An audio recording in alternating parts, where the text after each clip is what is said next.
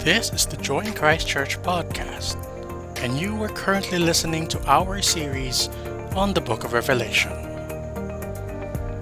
For the word, here is Pastor Mondeluta.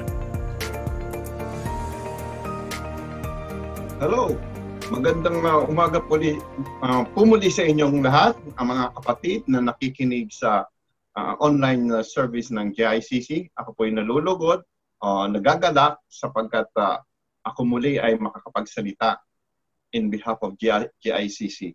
Truly, uh, ang Diyos ay mabuti. At uh, nais kong batiin ang mga mga kapatid na kumusta? Kumusta? Está usted? Hallelujah. So, uh, sa nakaraan nating uh, pag-aaral, tay, uh, katatapos lang po natin ng chapter 21 ng Revelation. At doon nakita natin ang uh, paghahari ng Panginoon, ang Panginoon sa Kristo ng isang libong taon na kung tawagin ay millennial reign of Christ. Truly na darat, darating ang Panginoon upang maghari para patunayan na siya ang rightful king ng mundong ito. Kaya uh, kaya ninais niya na ipakita sa buong mundo o hindi pa dumarating ay pinapaalam na sa atin na ang paghahari niya ay ito yung hinihintay nating uh, daigdig. Ito yung sinasabi na ng mga tao na dream world o utop, uh, utopia. Yes, ito na yung dito natin mararanasan ang uh, ang totoong peace, totoong joy, totoong abundant life. Kasi yan yung ipinangako ng Panginoon, di ba? Unang pagparito ng ating Panginoon, ang sabi niya, eh, I came that they might have life and might have it more abundantly. Oh. At doon, matutunghayan din natin. Natunghayan na pala natin sa pangaral last Sunday ni Pastor Bong na sa sa buong millennial reign of Christ ay walang evil. Kaya walang maidadahilan ang tao na kaya sila ay naging masama ay because of the devil. Dito wala na si Satan. Nahuli na, nilagay sa sa bottomless pit at totoong tunay na kapayapaan ang mararanasan. Kaya lang mga kapatid, sa kadahilanan na ang mga papasok, uh, kasama sa papasok sa, sa millennial reign ay yung mga na natural body, meaning they can still have babies. Okay? Magpo-produce ng bagong henerasyon. So ang bagong henerasyon ito ay siyempre nanganganak at manganganak. Pero ang maganda rito eh, mahaba ang ang taon na ilalagi niya. One one, uh, pag uh, umabot siya ng 100 years at namatay siya, ibig sabihin makasalanan siya. Pero kung lumagpas siya ng 100 years, wow! Grandeur. Talagang, uh, talagang masasabing siya ay sa Panginoon. Okay? So, eh, ang unfortunately, after the millennial reign of Christ, because of uh, of this generation, kasi magkakaroon din over, uh, uh, nag, nag, mag-repopulate uh, ulit, dadami ulit ng mga tao. At nakara sa kabila ng karanasan na, na, na kanilang nararanasan na yung joy, peace, and prosperity, eh, dahil sa ang puso ng tao ay evil, eh, nagkakaroon pa rin ng mga uh, pagre-rebelde. Okay? Kaya nung after the millennial reign of Christ, si Satan ay pakakawalan.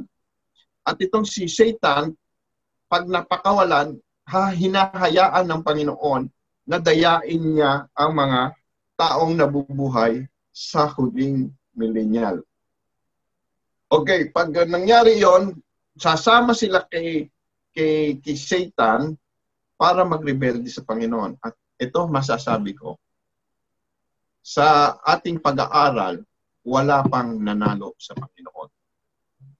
Kaya nga, uh, kaya nga sa pagdating ng tinatawag na Hindi hindi po 'yun Battle of Armageddon.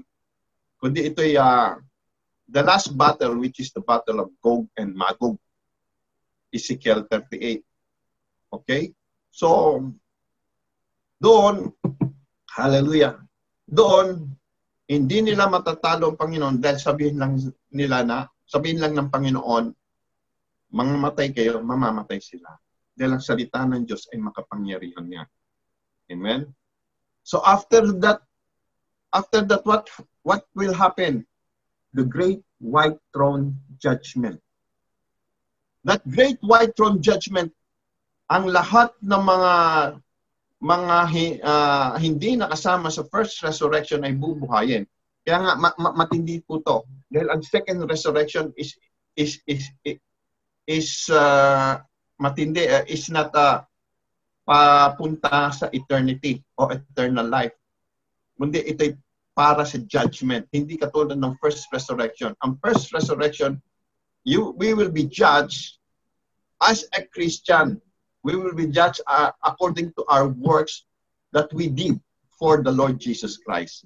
So, God will, re- uh, Jesus Christ will reward us for what we did for His ministry. But in the second resurrection, mga kapatid, this is severe. Talagang matindi sapagkat bubuhayin ka para ikaw ay hatulan. Ayon din sa iyong ginawa, laban sa Panginoon. Kaya nga, yung five, uh, five books na binanggit ni Pastor Bong ay doon pagbabase ang judgment, ang level of punishment sa lahat ng taong bubuhayin sa second resurrection. Okay? So, ano yung mga bubuksan na aklat? Of course, the book of life, number one. Kapag ang pangalan mo ay wala sa book on, of life, manginig ka na. Eh, total. Ah, sa bagay, eh, yung mga nabuhay na magmuli, eh, tawag nito, ah, sa panahon na yon ay wala nang pag-asa. Kundi tatanggapin na lang niya ang kanyang kahatulan. So, bubuksan ng aklat ng conscience, aklat ng works, and so on and so forth. Nabanggit na ni Pastor Bong yon. Uh, book of words, yung mga bina- uh, sinabi mo na masasama. Oh, kaya matindi po. Kaya yung, yung, yung, yung Great White Throne Judgment is for the unbelievers. Is for the goat. Naalala niyo yung parable sa Panginoon tungkol sa sheep and goat sa Matthew 25? Yan yon. At ang lahat ng mga hindi nasumpungan sa aklat ng Cordero or the Book of the Lamb will be cast into the lake of fire. And what will happen? Andito na po tayo. Ready na po ba kayo mga kapatid? Handa na po ba kayo sa pakikinig ng Revelation chapter 21? Ito po, hinahanda ko na po. Praise the Lord. Okay. Ang title po ng ating uh, pag-uusapan ay A New Heaven or The New Heaven and the New Earth and the New Jerusalem. Sige po. Ah, samahan niyo po ako sa Revelation chapter 21. Okay? Okay. Praise the Lord. Ah, bilang panimula, ito po eh, itong Revelation chapter 21. Okay. This is the final phase of God's plan of redemption. Wherein the destiny of all the redeemed. Okay? The destiny of the redeemed. Dito sa sa Revelation 21, mak, ah, nakita ni John ang katuparan ng pangako ng Diyos sa lahat ng mga mananampalataya. Dapat ma-excite po tayo. Sinulat to in Juan. I I believe na when John Apostle John wrote this uh, this uh, book, he was so excited kasi gusto rin na niya malaman ng mga Kristiyano sa lahat ng henerasyon ay malaman na ito. At sa ating pag-aaral patungkol sa bagong langit, bagong lupa at bagong Jerusalem, matutunghayan po natin ang magagandang mangyayari sa future. Yes, ito yung future na ipinakakot ng Panginoon sa kanyang bayan. Oo. Na nakasaad sa Jeremiah chapter 21 verse 11. Actually, sa Israel, Israel niya sinabi to nung uh, uh, gagawin pa lang niyang uh, uh, eh, I mean, sa kanyang bayang Israel, ito ipinangako. Ano ba sabi sa Jeremiah 29:11? I know the, the plans that I have for you, the plans to give you hope and a future. Hindi ko na binuo yun. Yung summary lang yon. Okay? Ito yung future na, na hinihintay natin. Actually, as a, a nation is of Israel, uh, ito yung bayan na kanyang pinangako sa Israel na sila ibabalik. Pero there is a new there is a new um, new world that awaits for us. Kaya ready ka na ba? Okay. Buksan natin ang ating uh, uh, aklat sa Revelation chapter uh, 21. Isahan po na muna natin sa verse 1 hanggang 3. Uh, sa uh, ang mabuting balita uh, Biblia ABTAG 01, yung version nito, ang Tagalog, uh, dito ko babasahin sa inyo. At sabi rito, at nakita ko, sabi ni Juan, at nakita ko ang isang bagong langit at ang isang bagong lupa. Sapagkat ang unang langit at ang unang lupa ay lumipas na at ang dagat ay wala na. At nakita ko ang banal na lungsod, ang bagong Jerusalem na bumababa mula sa langit buhat sa Diyos na nakahanda ng gaya ng isang babaeng ikakasal na nag- nagagayakan para sa kanyang asawa. At narinig ko ang isang malakas na tinig na mula sa trono na nagsasabi, Masdan ninyo ang tabernakulo ng Diyos ay nasa mga tao. Siya ay maninirahan kasama nila at sila'y magiging bayan nila ang bayan niya, ang Diyos mismo ay makakasama nila at siya ay magiging Diyos nila. At nais kong basahin sa mabuting balita, Biblia, sa, uh, sa verse 1, ang sabi nito, pagkatapos nito. Mga kapatid, in English, now, after this o pagkatapos nito, ano ba yung natapos? What is meant by pagkatapos nito? Pag ang ang phrase na pagkatapos nito, ibig sabihin may nauna. Kanina binanggit ko ano yung nauna.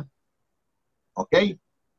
Nauna ay yung millennial reign. Actually, yung mga nauna, yung chapter uh, uh, chapter 1 hanggang chapter 3, yan ang nauna ang matutunghayan po natin sa mga nauna na ang Panginoon ay Lord ng churches. Doon, nabasa natin yan, napag-aralan natin yan. So, sa Revelation chapter 4, verse 1 hanggang chapter 20, verse 15, si Jesus ay tinaguriang the lion over the nation. So sa chapter 21 hanggang chapter 22, verse 21, dito po tayo. Ah, uh, bagay sa 21 muna tayo. Dito matutunghayan natin si, si Jesus bilang isang kordero o lamb among the believers. So doon sa mga nauna, sa last last na ating natunghayan is about the millennial reign and the last thing na natapos ay ang the Great White Throne Judgment. Pero may nangyari after the Great White Throne Judgment. Sabi rito, nakita ko ang isang bagong langit at isang bagong daigdig. Wala na ang dating langit at daigdig. So nawala ang dating langit at dating daigdig. Saan po napunta ang dating da, langit at da, dating daigdig? Maya, sasabihin ko sa inyo, tapusin ko muna tong pagbabasa. Sabi rito, wala na rin ang dagat at nakita ko ang banal na lungsod ang bagong Jerusalem na bumababa mula sa langit, buhat sa Diyos gaya ng isang babaeng ikakasal. Maganda ang bihis at handa na siya sa pagsalubong sa lalaki kanyang mapapangasawa. Narinig ko ang isang malakas na tinig mula sa trono. Tingnan ninyo, ang tahanan ng Diyos ay nasa piling na ng mga tao. Maninirahan siyang kasama nila at sila'y magiging bayan nila. Makakapiling nila nilang palagi ang Diyos at siya ang magiging Diyos nila. Bago po tayo magpatuloy na ito po palang manalangin bilang pasimula.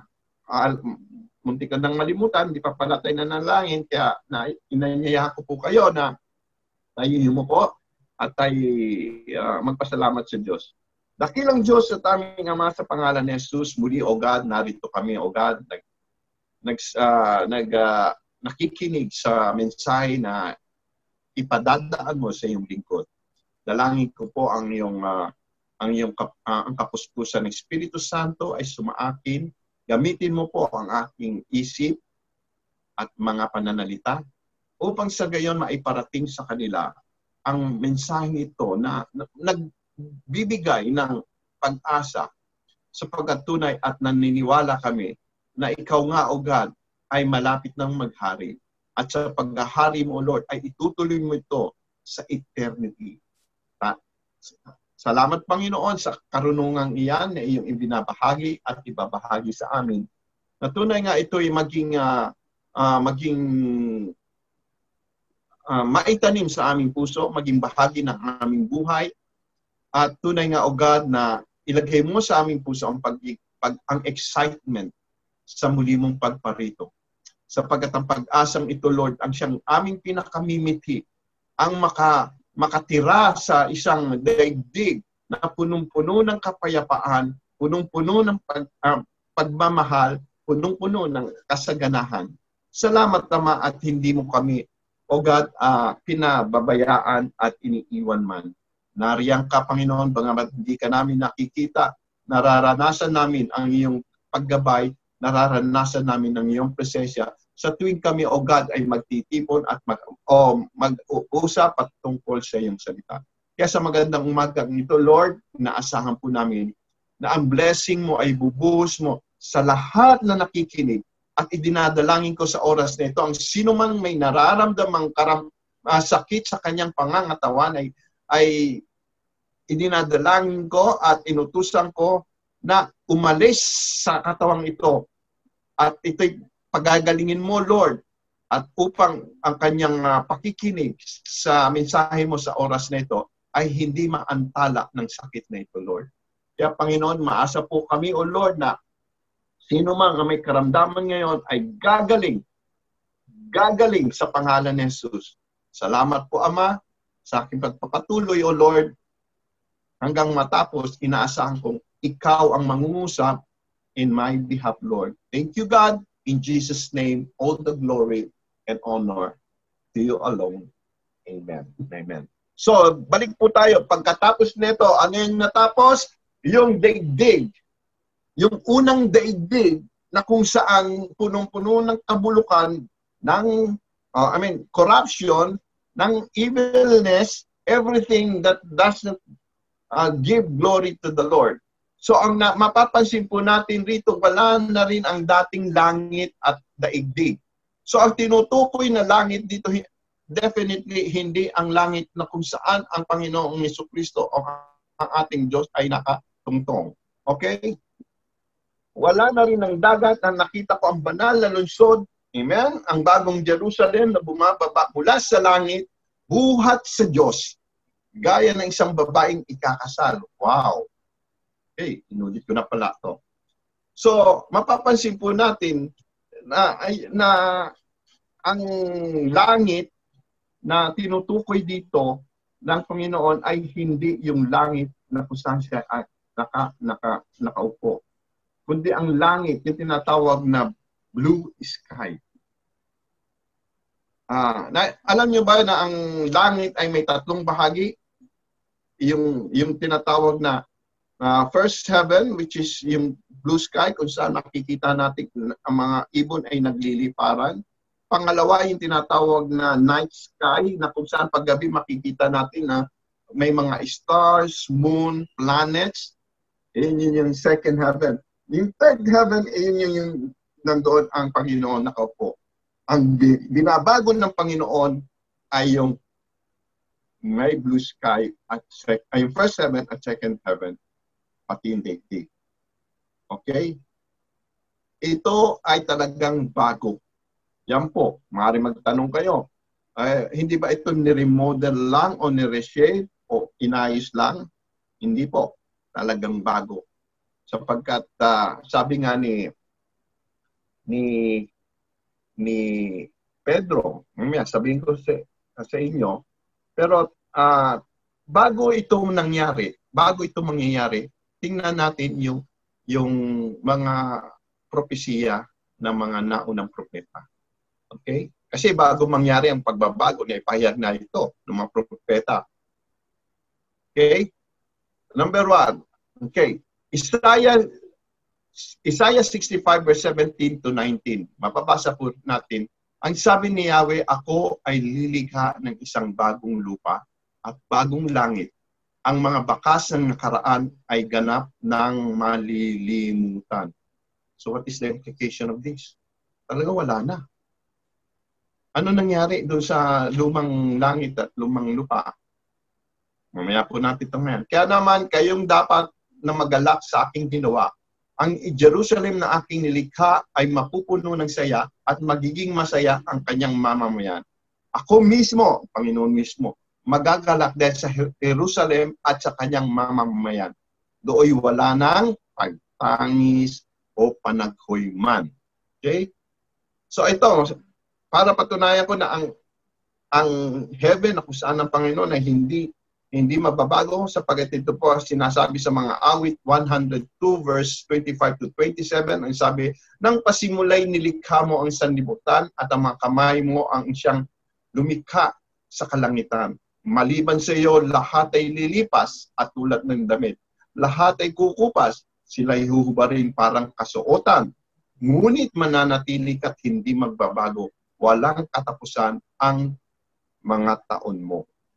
So, yan. Ang Diyos lang ang hindi magbabago. Diba? So, kung saan ang Diyos, pati yung kanyang kinalalagyan, hindi magbabago. Hindi pwede magbago yun. Okay? So, sa 2 Peter 3.11, verse 13, ito yung nangyari. Uh, chapter 3, verse 11 to 13, ito yung nangyari sa luma, mangyayari sa lumang daigdig, yung kinalalagyan natin ngayon. Okay, ang, na, ang sabi rito, at dahil ganito ang magiging wakas ng lahat ng, ng bagay, mamuhay kayo ng may kabanalan at sikapin ninyong maging makachos. Abang hinihintay ninyo ang araw ng Diyos, magsikap kayong mabuti upang madaling dumating ang araw na ang kalangitan ay matutubok at ang mga bagay na naroroon ay matutunaw sa matinding init. Okay? Ano mangyayari? Sa matinding init, matutupok. Ah? Ang kalangitan ay matutupok at ang mga bagay na roon ay matutunaw sa matinding init. Like, yung yung tawag na, yung panahon nga natin eh, sobrang init, umabot na, maabot na, ang pinakamataas na yata umabot na temperature na sa atin is 40 degree centigrade. So, init yun. Eh, uma, pag umabot yun ng 100, tepok, wala na. Okay? So, yun ang mangyayari sa lumang daigdig. At sabi rito ni Pastor Pedro, naghihintay tayo ng bagong langit at ng bagong lupa na paghaharian ng katwiran sapagkat ganoon ang kanyang pangako. Sa bagay mga kapatid, itong sulat ni Pedro ay hindi uh, ay nauna sa sulat ni Apostol Juan, si John the Beloved. Nang maisulat, ang, ang, ang vision nito, ang pagitaing ito ay natanggap niya nung noong between 95 AD to 100 AD. Sa makatuwid na nauna nang na, naipropesiya ni Apostol Pedro ang mangyayari sa ating daigdig na ginagalawan. At sabi ni Pedro na ang mga mananampalataya na ay naghihintay ng bagong langit at ang bagong lupa. Okay?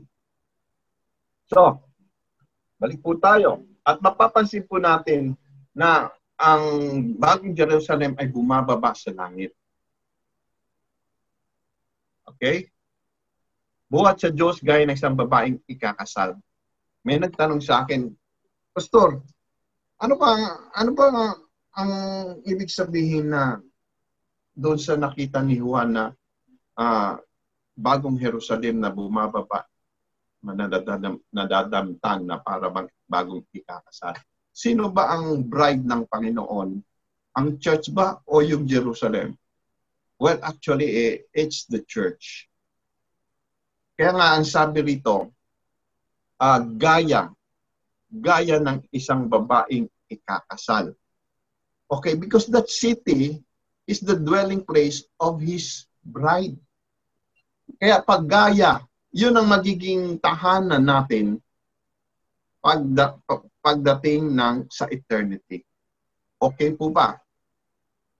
Kaya nga, gaya ng babaeng ikakasal maganda ang bihis at handa na siya sa pagsalubong sa lalaking kanyang mapapangasawa. At ito maganda. Narinig ko ang isang malakas na tinig mula sa trono. Tingnan ninyo. Sabi sa ibang saling, uh, sa ang Biblia is masdan ninyo ang tahanan ng Diyos. Okay. Ano yung tahanan ng Diyos? Nasaan yung tahanan ng Diyos? ang tahanan ng Diyos ay nasa piling na ng mga tao. Okay. Ibig sabihin mga magulang at kapatid, makikita natin ng mukhaan ang Panginoon. Hindi na tayo mag-iisip kung anong itsura ng Panginoon. As a Christian, I don't believe the picture na na pinakikita sa atin ngayon na si Jesus Christ daw yon. Well, actually, as as a man, no, nakakala ko siya nga yun. Pero nung matuklasan ko, it is not the Lord Jesus, it is, it is not the face of the Lord Jesus Christ. Because the model of that picture is an Italian an Italian uh, citizen na tinatawag, sinasabing si ang pangalan ni Pedro Baldarili. Natuklasan ko na hindi dapat yun ang ating sinasamba. Kaya as a Christian, we should worship Him in spirit and in truth. Pag sinabing spirit, hindi na nakikita. Kahit walang, kaya kahit sino ay hindi nakakita sa espiritu. So we should worship Him in spirit. Kaya pag tayo nananalangin, pumipikit tayo Okay? At uh, in truth, dapat base sa salita ng Diyos sapagkat ang salita ng Diyos ay truth. Okay? At ito magandang mangyayari, makakapiling natin siya ng palagi. Okay? At siya'y magiging Diyos natin. Praise the Lord. So, sunod po. Ano ang mangyayari sa eternity. At papahirin, verse 4 to 5, at papahirin niya ang bawat luha sa kanilang mga mata. Oho, at hindi na magkakaroon ng kamatayan. Mga kapatid, ang tanong, ang tanong, no, no, may sa bulaga, ano. Ang tanong, ano ba ang nagiging sanhi ng pagluha? Bakit ba ang tao ay umiiyak? Bakit ang tao ay umaatungkal? Ang alam ko, kapag siya ay umiiyak, may nararamdaman siyang sakit. Hindi ba sa tears of joy? Iba yon. Basta ang alam ko, pag lumi, umiiyak ang isang tao, may nararamdaman. Either ang damdamin o ang katawan na nasugatan o ang pusong nasugatan. Patid, alam ko po na maraming iiyak sa pagdating ng Panginoon sapagkat maaalala nila ang kanilang mga mahal sa buhay na hindi naniniwala sa Panginoon. Kaya nga dapat nating pagpatuloy na ipanalangin sila para mabuksan ang kanilang isip patungkol sa ating Panginoong Kristo.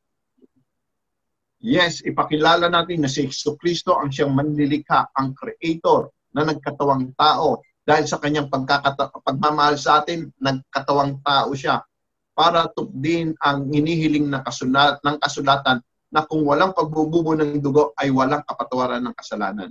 Kaya nga siya naparito, iniwan niya ang kanyang pagka-Diyos, hinubad niya ito, at siya'y nabuhay bilang isang tao, bilang isang alipin, na naging masunurin sa Diyos hanggang sa kamatayan sa krus.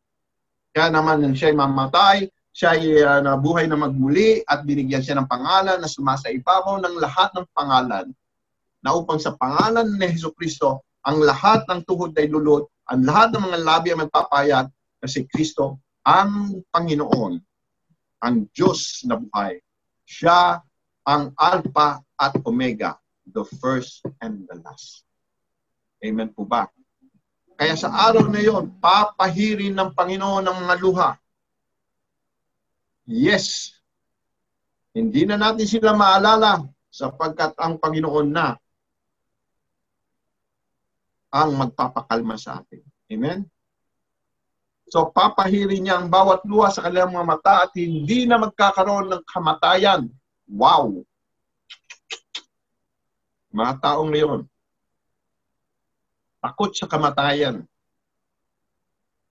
takot sa COVID, takot sa lahat ng uri ng karamdaman. Naalala ko sinabi ng Panginoon, huwag kayong matakot sa pumapatay ng katawan matakot kayo doon sa matapos mapatay ang katawan ay kayang patayin hanggang sa walang hanggan. Mga kapatid, ang kaluluwa ang tinutukoy. Sapagkat ang ikalawang kamatayan ay wala ng pag-asang makarating sa eternity. Dapat bilang isang lingkod ng Diyos, huwag po tayong matakot bilang Kristiyano, sapagkat ayon nga kay Apostol Pablo, ang kamatayan ng isang Kristiyano ay pakinabang. Hindi ito kawalan. Ito ay pakinabang sapagkat kapag ikaw ay namatay, mararanasan mo ang langit na hinihintay mo. Lalo-lalo na itong bagong langit at bagong lupa na kung saan ay naroon ang Jerusalem. Okay? So, at hindi na magkakaroon ng kamatayan, hindi na rin magkakaroon pa ng pagdadalamhati o ng pagtatangis man o ng kirot man sapagkat ang unang bagay ay lumipas na. Tandaan niya na lahat ng na, sa panahon ngayon ay lilipas. Ang Panginoon lang hindi lilipas. Luke chapter 21 verse 33 and Matthew chapter uh, 24 verse 35 Heaven and earth shall pass away, but my word shall not pass away. Amen? Kanyang salita ay hindi lilipas. Okay. At sinabi ng nakaupo sa trono, masdan ninyo, ginagawa kong bago ang lahat ng mga bagay. Sinabi niya, isulat mo sapagkat ang mga salitang ito ay tapat at tunay. Kita nyo, narinig nyo? ang sulat na ito na isinulat ni Apostol Pablo ay Apostol Juan na galing sa Patmos na ipinakita ng Diyos na, na ipinadala niya sa anghel para ipakita sa kanyang mga lingkod ay totoo at tapat. Okay, tuloy po natin. At sinabi niya sa akin, naganap na. Ako ang Alpha at ang Omega, ang pasimula at ang wakas ang phrase nito na alpha at omega, ito po nagmula sa Greek alphabet. Alpha at omega. Na ang kahulugan ay ang pasimula at ang wakas. So ang ibig sabihin dito ay siya ang una at wala nang susunod pa sa kanya. Siya ang kabuuan. Siya ang kapangyarihan ng Diyos. Siya ang anak ng Diyos Hallelujah. Ano man ang maaari nating sabihin sa Panginoon ng positive ay masasabi natin. Kaya nga siya ay si ako nga. Amen. So ang, ang sabi niya, naganap na ako ang Alpha at ang Omega, ang pasimula at ang wakas. May imbitasyon ng Panginoon. Habang hindi pa to nangyayari, ang, ang kanyang imbitasyon ay ito. Ang nauuhaw ay aking paiinumin ng walang bayad sa bukal ng tubig ng buhay. Alala niyo yung babaeng Samaritana na lumapit sa Panginoon, na hininga ng Panginoon ng tubig at siya ay nakipagdiskusyon. Nung malaman niya na ang Panginoon ay may taglay ng tubig na hindi ka na mauuhaw, ang sabi niya, bigyan mo ako nito. Sabi ng Panginoon sa Kristo, katotohanan sinasabi ko sa inyo, nang iinom ng tubig na ibibigay ko, ay babalon sa kanya hanggang sa buhay na walang hanggan. Hanggang sa eternity, mga kapatid. Ang tubig na tinutukoy ng Panginoon ay ang kanyang salita. Yes, the Word of God is like the water. It will give satisfaction to those who ask for it. Yes, magkakaroon ka ng satisfaction dito sa buhay. Amen? This in the word of God is enough for us to be refreshed. Okay? Tuloy. Ang sabi dito, ang magtatagumpay ay magmamana ng mga bagay na ito. Wow! At ako'y magiging Diyos niya at siya'y magiging anak ko. Purihin ng Panginoon. Tuloy natin. Sabi ng Panginoon, ngunit sa mga duwag, sa mga hindi nananampalataya, mga karumal-dumal, mga mamamatay tao, mga mapakiapid, mga mangkukulang, mga sumasamba sa mga Diyos-Diyosan, kapatid, binabasa ko lang to ha, baka may masaktan dyan. At sa lahat ng mga nagsisinungaling o sa mga sinungaling, ang kanilang bahagi ay sa lawa ng nagliliyab sa apoy at asupre na siya ay ikalawang kamatayan. Nabanggit na naman po ang ikalawang kamatayan. So ang mga ganitong mga tao, kuno, uh, not kuno, uh, definitely ang, ang mga nabanggit ko na ganitong klasing tao ay ilalagay sa bahagi o ang ang kanilang bahagi, ang kanilang part ay ang ay yung sa lake of fire. Praise the Lord. Na in-highlight ko ng pula ang sinungaling. Mga kapatid, sa mundong ito, mahirap makasumpong ng katotohanan. Ang salita ng Diyos lang ang katotohanan. Kaya nga sinabi ng Panginoon, di ba? I am the truth. John chapter 14 verse 6. I am the way, the truth, and the life. Ang, ang daan, katotohanan, at ang buhay. Okay, naglipa na po sa media ang fake news. Pag sinabing fake, sinungaling. Bakit po lumalaganap ang kasinungalingan maging sa panahon natin ngayon? Sapagkat sabi nga ng Panginoon, ang Diyos ng sanlibutan ito ay si Satan. At si Satan ay nuknuka ng sinungaling. Lahat ng gagawin niyang kasinungalingan ay gagawin niya para ikaw ay mapaniwala niya. Okay? Kaya nga pati mga pastor, may mga pastor na sinungaling bulaan. For the sake of money, they will lie. Okay? Uh, ano ibig mo sabihin, pastor, sa mga panahon natin ngayon? Ano ba ang katotohanan ng naririnig nyo?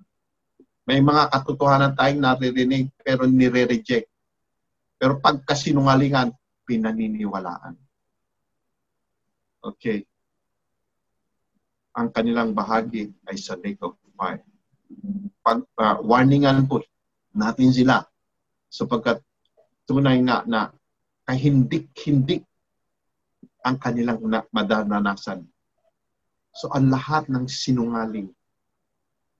Bakit pastor, ikaw ba hindi nagsinungaling? nakapagsinungaling po ako.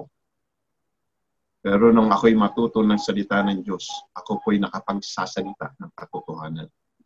Kapag ang salita ng Diyos ay aking tapat na ipinangangaral at pinapahayag, hindi dinadagdagan at hindi binabawasan, kapatid, asahan mo, totoo ang aking sinasabi.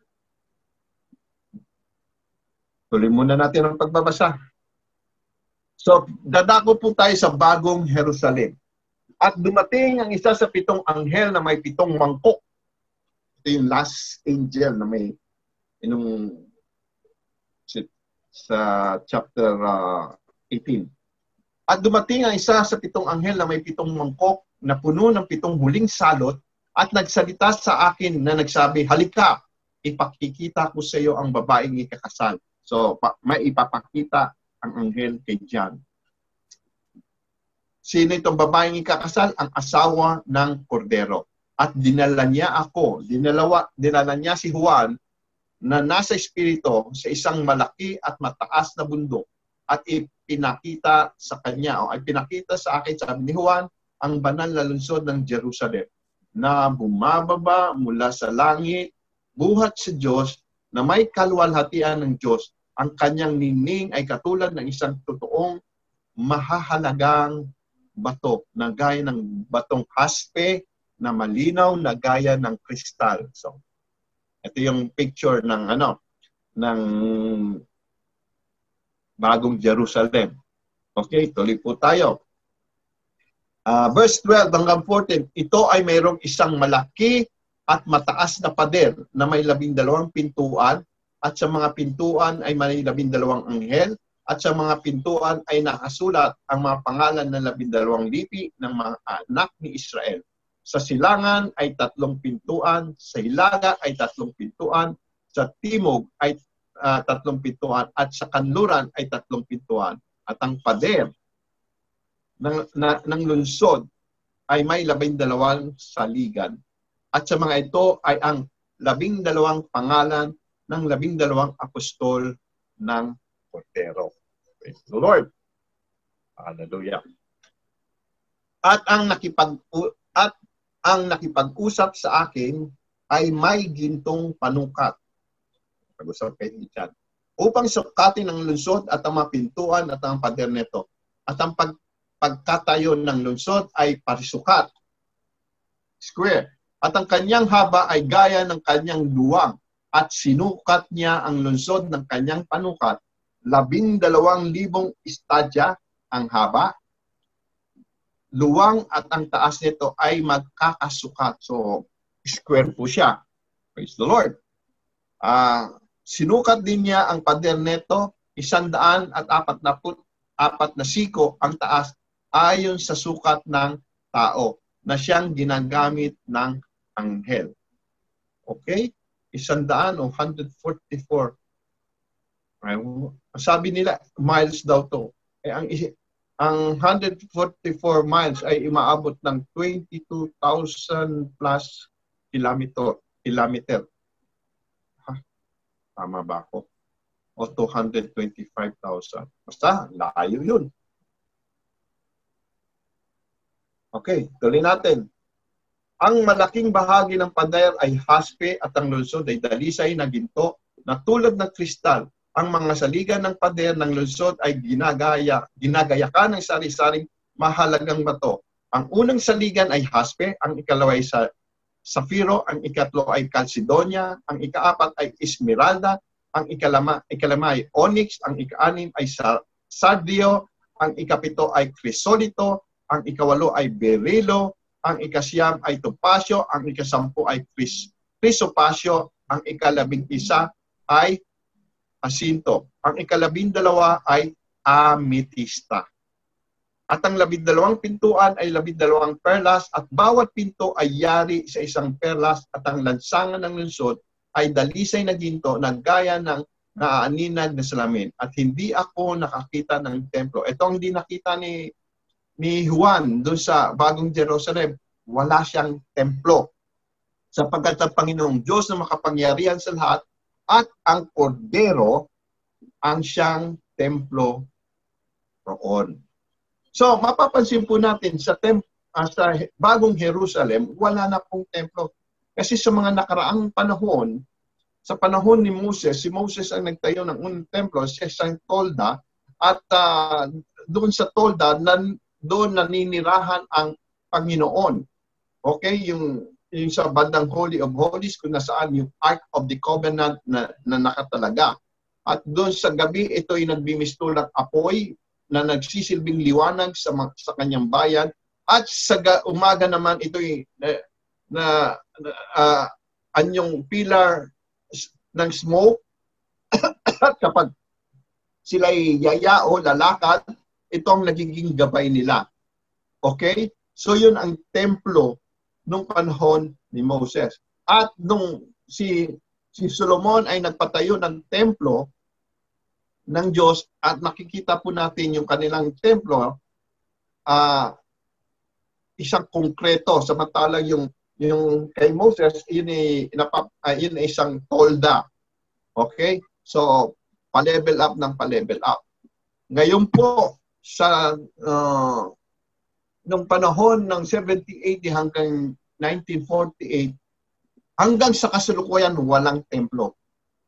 At ang templo na itatayo sa susunod ay ang sa sa sa tribulation period, ang magpapatayo ay ang Antichrist at doon siya magpapasok at magpapakilala siya Diyos. Okay? So, ano po ba ang silbi ng templo? Okay? Ito, dito po kasi sila pumupunta upang sambahin ang Diyos. Okay? Kaya lang nung mamatay si Kristo sa krus ng Kalbaryo, nahapak ang, ang, ang veil ng templo, nangangahulugan na ang templo ngayon ng Panginoong Iso Kristo ay tayo mga mananampalataya. The Church of Christ. Kaya nga tayo tinawag na iglesia dahil pinananahanan tayo ng Espiritu Santo. So, sa darating na bagong Jerusalem, as sa millennial, na ang silbi ng templo ay in commemoration, uh, para sa mem, uh, in memoria real of the past temple. Kasi sa templo doon ginaganap ang pag-aalay ng kordero. Okay? Yun po. Kaya sa millennial, itutuloy pa rin yon bilang alaala sa mga nakaraang panahon. Pero ang, ang ating Panginoong Heso Kristo ay kasama na natin. Maybe hindi na ito i-require para ma-save sapagkat saved na po tayo. Yung mga natitirang tao na, na, na nasa natural body, ang siyang gagawa nito. Bilang pag-alala, alaala, hindi para maligtas. Okay? So, sa bagong Jerusalem, wala nang templo sapagkat ang Panginoon Diyos ang kanilang templo. Doon tayo ngayon pupunta. Okay? Ang pagkakaiba sa panahon natin ngayon, tayo ang templo. Sa panahon ng bagong Jerusalem, nabababa, ang Diyos ang ating templo. Okay? Next. At ang lungsod ay hindi nangangailangan ng araw o buwa, ng buwan man upang magbigay liwanag sa Kanya. Sapagkat ang liwanag niya ay ang kaluwalhatian ng Diyos. So hindi na, hindi na kailangan ng araw. Okay, ang Diyos na ang siyang nagsisilbing liwanag, yung kanyang kaluwalhatian. So at ang ilaw doon ay ang kordero. Wow. So wala na po tayong problema sa electric bill. Ngayon, namumroblema tayo pero sa panahon yun, wala na. Ang mga bansa ay lalakad sa pamamagitan ng liwanag nito. At ang mga hari sa lupa ay magdadala ng kanyang, kanilang karangalan sa kanya.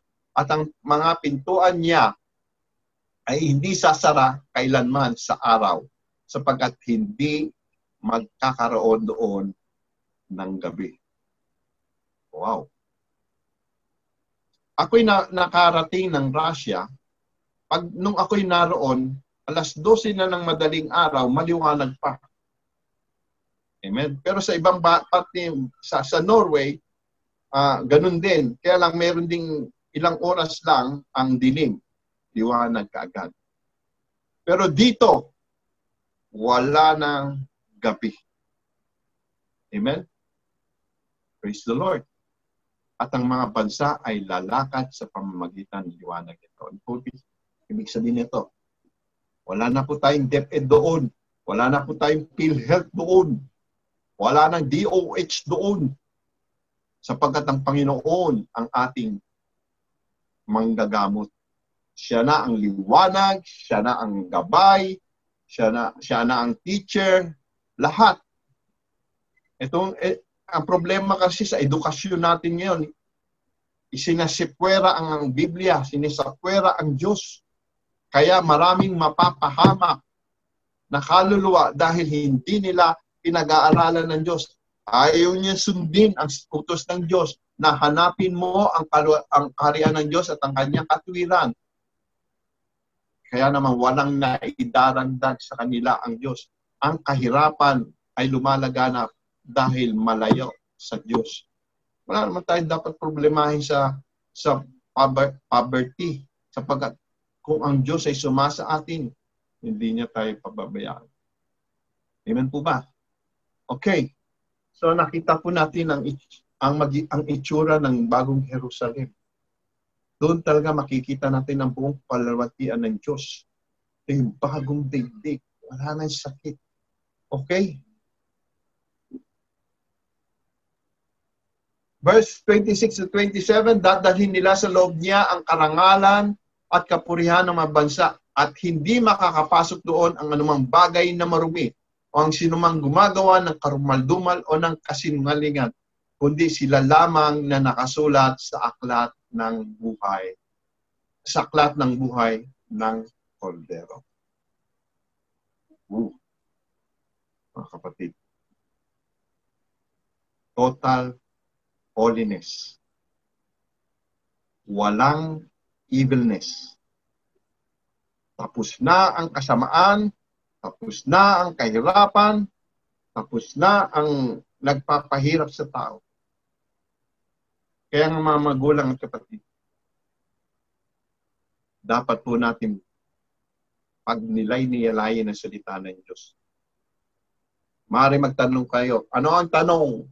Sino-sinong nakasulat sa aklat ng buhay, buhay ng Kordero? Sagot, mga mananampalataya. Okay? Paano ba? Di ba ang bagong langit at ang bagong lupa, bagong Jerusalem ay darating pagkatapos ng millennial reign? So dapat ang papasok doon ay ang bagong nilalang. Yes, paano maging bagong nilalang? Sabi sa 2 Corinthians 5.17, ang sinumang nakipag-isa kay Kristo ay siya ng bagong nilalang. Ang kanyang lumang pagkatao ay wala na, siya ay pawang bago. Yan po ang bagong sinasabi rito. Sapagkat ang pagbabagong ito nag, nag mangyayari sa atin ay hindi galing sa sariling sikap. Ito po'y regalo ng Diyos. Naalala mo, sinabi ng Panginoon kay Nicodemus sa chapter 3 ng John, John 3.3, Unless a man be born again, he surely cannot see the kingdom of God.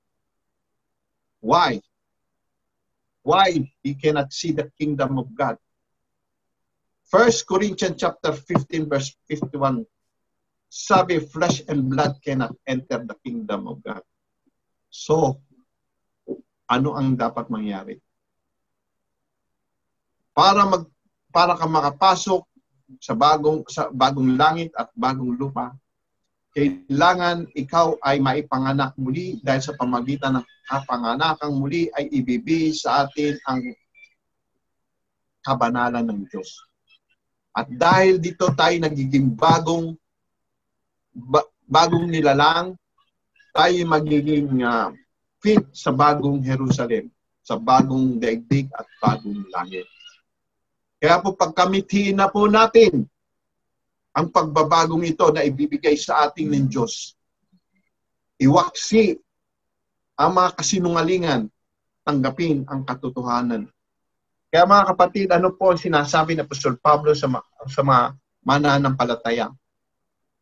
sa Roma chapter 8. Samahan niyo ako verse 18.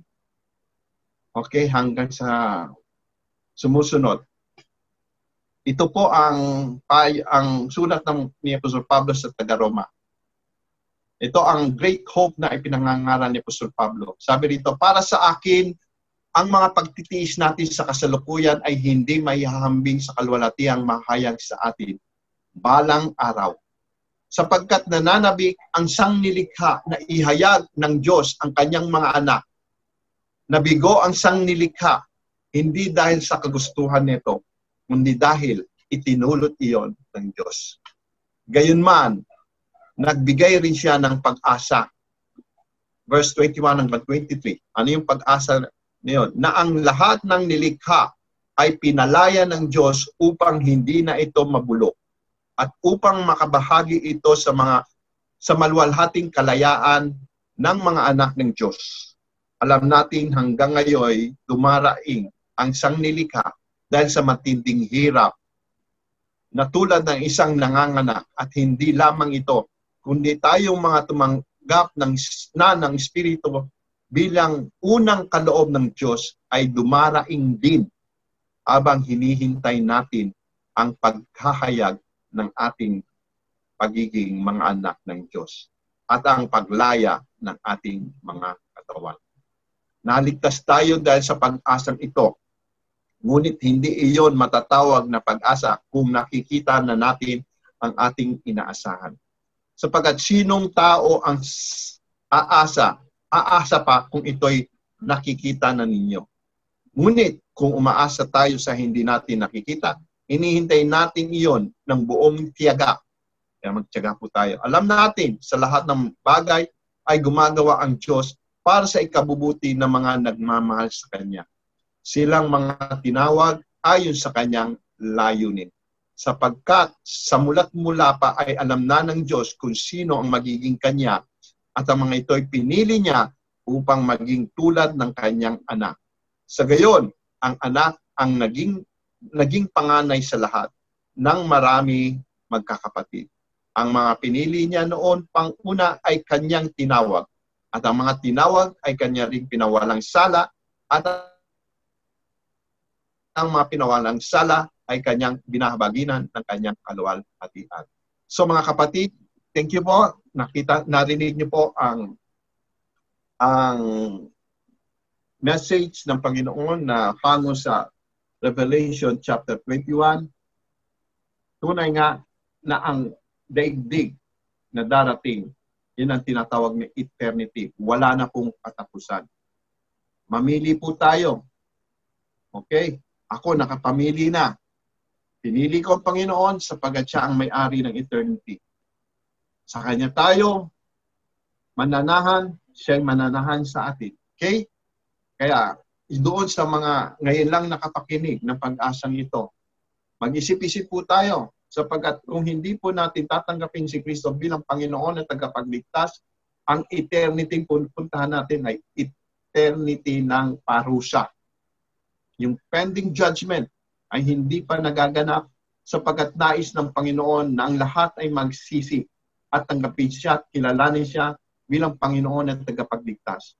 Sapagkat ito ang kabuuan ng, ng bagong tipan na ang, ang buhay na walang hanggan, sabi sa 17.3 ng John, and this is eternal that life, that they may know you, pertaining to God, referring to God, that they may know you, the only God and your Jesus and your Son, Jesus Christ, whom you have sent.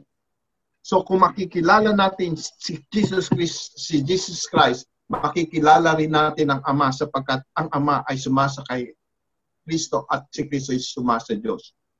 At ito'y sapat na upang matamo natin ang buhay na walang hanggan. At dahil dito, tayo tataguri ang higit pa sa mananagumpay. We are overcomer because we believe in Jesus Christ. We are no longer bound to hell. We are already bound to eternity.